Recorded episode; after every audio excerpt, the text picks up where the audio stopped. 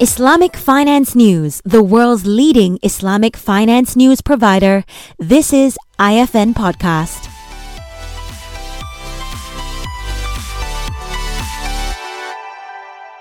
Compliance has a cost, and this is also true in the case of Islamic sustainable finance.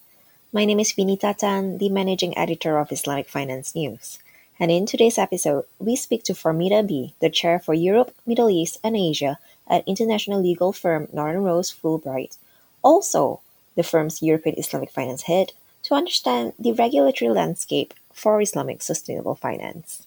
Now, sustainability has always been a driving force in Islamic finance, although the notion of Islamic sustainable finance is a relatively new phenomenon. Start us off by painting a picture of how investors have come to embrace or demand Islamic sustainable finance products sustainability has always been at the heart of Islamic finance. So it's a principle of Islamic finance that money should be used for social good and that the only thing uh, you, cannot just focus on financial return. There has to be a wider benefit to society. And people talk about the maqasid al Sharia, so the purpose of um, the Sharia and the purpose behind Islamic finance. And sustainability really ties into that. In the past, there has been criticism that perhaps Islamic finance, as it's been practiced, has been overly formalistic with a focus on um, removing interest from structures and um, focusing on certain prohibitions. What sustainability does is to look at the broader purpose of why finance is is being put forward and what it's looking to achieve, the impact of it. So, to that extent, extent, sustainability has always been at the heart of Islamic finance, but I think perhaps in the past we didn't bring it to the fore as much as we're doing now. And one of the reasons that we're doing it now is because in the conventional markets, uh, sustainability, ESG financing has grown enormously in the last 15 years or so and increasingly so in the last five years. So that depth of um, funding liquidity that's available in the conventional sustainable markets is something that Islamic uh, finance is becoming increasingly aware of and uh, and tapping into. So the combination of liquidity plus the fundamental purpose of Islamic finance have come together in the last three or four years. It's very recent, really, and Islamic sustainable finance is becoming increasingly important as you've mentioned, sustainability is at the heart of Islamic finance. And I think there's a lot of talk about the benefits and the natural confluence of Islamic finance and sustainability. Um, yet, Islamic sustainable finance products remain a fraction of the Islamic finance industry. Why is that the case? Is there a hesitance or are there obstacles which are hindering investors and issuers from embracing Islamic social finance? Well, I guess if you compare conventional green finance with Islamic uh, green finance, uh, th- those two things have always been a small part of the broader market. And conventional green bonds, for example, have grown really since 2007. Um, they, there was an initial deal in 2007 by the European Investment Bank uh, of 600 million euros. But from 2007 to 2020, we now have a market that is at $1 trillion, and that is growing exponentially. By contrast, the first green sukuk was done in 2017, and we've only had 17 green sukuk uh, to July 2020, the majority in Malaysia and Indonesia. So it's a much smaller market, and it started 10 years later. Um, and I think w- what I would expect and hope is that that market would grow exponentially in the way that we have seen with the conventional green market. So I, am not sure that it's hesitancy. It's really just a question of how quickly uh, these mar- how quickly the conventional market has grown and therefore fed into the Islamic market. But there is increasing growth now, now that there are additional steps, of course, that are needed in order for a, a sukuk, for example, to be treated as a green sukuk. So, in addition to complying with Sharia um, principles, you also have to comply with the green bond principles, for example. And there are increasing layers of regulatory uh, framework that are being built around um, Islamic sustainable finance. And so potential issuers need to get comfortable with that um, and see that there is a benefit to them in going through those additional steps um, that they see either in investor demand or in um, sort of you know, tax benefits, for example, um, or in regulatory compliance. So it's a very new market. It is developing, but I think the expectation is that it will continue to grow very fast. You talk about the additional steps required. Could you elaborate more on perhaps any structural challenges when it comes to engineering new Islamic sustainable finance products? So, I think the most important thing is being able to demonstrate what the impact of that finance is going to be. So, if you raise money, you have got to have you know, for example, a green project in place. You've got to be able to show that the money that the investors are putting into a Sukuk issue, for example, will be used to provide green energy or will be used to um, provide more education for children or whatever the, the social good is that um, that is being done. And it has to be measurable. The impact has to be um, measured and reported back to investors. So I, I t- spoke earlier about the additional regulatory framework. So ICMA, um, the International Capital Markets Association, has four sets of principles for green bonds, social bonds, sustainability bonds, and sustainability linked bonds, relating to, for example, how the proceeds will be used, um, how there will be ongoing reporting going forward. It's important that you have an independent third party verify that what you're doing really will contribute to sustainability. So, getting that additional report. The EU this year in March 2021 issued its Sustainable Finance Disclosure Regulations, which sets out how much sustainability related information market participants need to disclose. And in addition to that, we also have local sustainability frameworks in some jurisdictions like Malaysia and Indonesia. And if you're going to tap into um, the ESG market generally, there's generally a requirement now to get an ESG rating as well, and a number of institutions provide that rating, um, but there isn't a single criteria that they all apply. So you can sort of see that in you know you're you're complying with your Sharia principles, with the ICMA principles. You're getting a third party um, opinion that what you're doing works. Um, if you're marketing to to investors in the EU, which is a very deep market, you need to comply with EU requirements, your local sustainability framework, and get an ESG rating.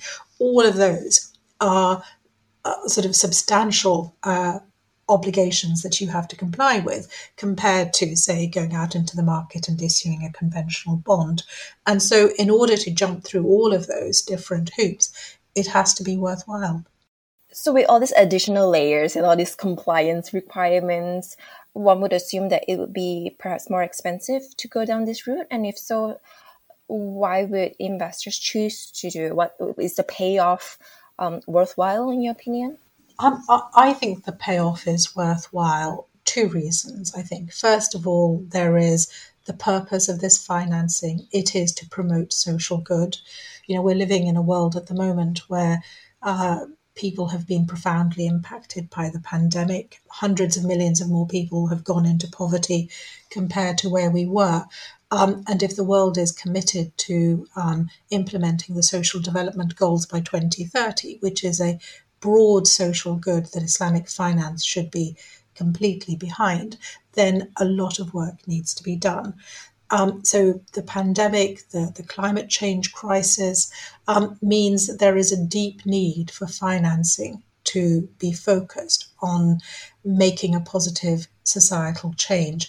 That combined with the fact that there are now huge capital flows that are focused on sustainability and that are that are there uh, to invest in projects, um, in uh, steps that will be taken to promote those SDGs and to make a social change mean that there is a much, much wider investor pool than there has been before for this kind of socially positive financing. So you know, th- th- there are different numbers around, but the the Islamic Finance Council in the UK said that they expect 30 to 50 billion dollars of capital to come forward for green and sustainability sukuk to 2025 and at COP26 there was an announcement of the, the Glasgow Alliance for Net Zero where 450 institutions from 45 countries with capital of over $130 trillion said that they would be not only uh, changing their own internal policies, but changing their investing and lending criteria for projects that were focused on achieving net zero. I mean, that those kind of capital flows, Bloomberg have said that assets under management are likely to be a third um, focused purely on sustainability linked projects. So th- there's a, there's going to be a lot of money out there that investors uh, will find um, that they can access if they focus on sustainability. When it comes to sustainability, Europe is the market that we turn to. When we think about Islamic finance, we think about the likes of Malaysia, Saudi, and even UK when we look at the Western markets.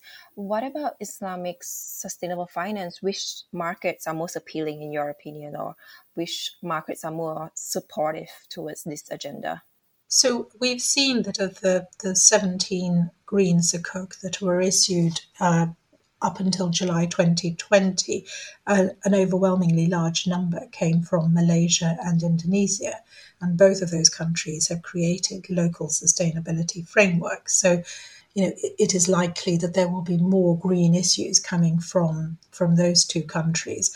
But if you look at the Middle East, the UAE, for example, has its energy strategy, which is looking at renewable energies going forward. And that is also a part of the Saudi Vision 2030. Um, so we would expect there to be more issuances from the Middle East and the Gulf in particular. But also countries like Turkey, Pakistan um, have also been very focused on sustainability and the impact of climate change. So, this deep market that I referred to earlier is something that they could access. Looked at more broadly, there is now, a, as I said, a much greater focus on how to build back better as we come out of COVID. And many of the people who have been impacted the most by coronavirus are in Muslim majority countries. And I think when those countries are looking at how they can rebuild their infrastructure, whether that's health, education, employment, there has been in Europe a very big focus on social bond issuances to try and um, ameliorate the effect of the pandemic. And those are structures and capital flows that these Muslim majority countries can also tap into as the world generally tries to support development post pandemic. So, looking forward to 2022, do you think we'll see more issuances? What's your market outlook for Islamic sustainable finance? We will see more products? We will see will we see more players coming into play? Yes. So my expectation would be that as we look towards 2025 and hopefully starting um, next year in a post-pandemic world, um, there will be many more issuers coming to the market. So new issuers coming to the market and tapping not just into green sukuk, but also social sukuk and sustainability and sustainability linked sukuk. Um, and also, you know, general financing, but it's the sukuk that I think we see more visibly, generally speaking. Um, so I think there will be many more issuers, many more jurisdictions tapping into this market, and of course, a much greater investor base looking at Islamic finance um, because what they're focused on is the impact and not the structure of the, the financing that they are uh, putting their money into. Um, certainly, as a as a firm, what, what we're looking at in particular is the energy transition. You know, we see a lot of our um, traditional energy clients setting up their, their new projects in a sustainable and or renewable way.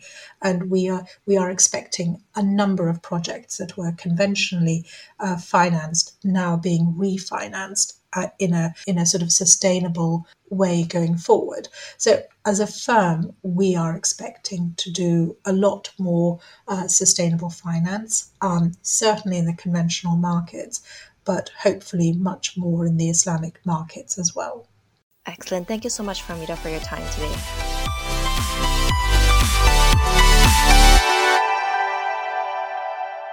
Thank you for listening. For more discussions on the Islamic finance industry, log on to www.islamicfinancenews.com. You can also listen to IFN podcast on your favorite platforms, including iTunes and Spotify.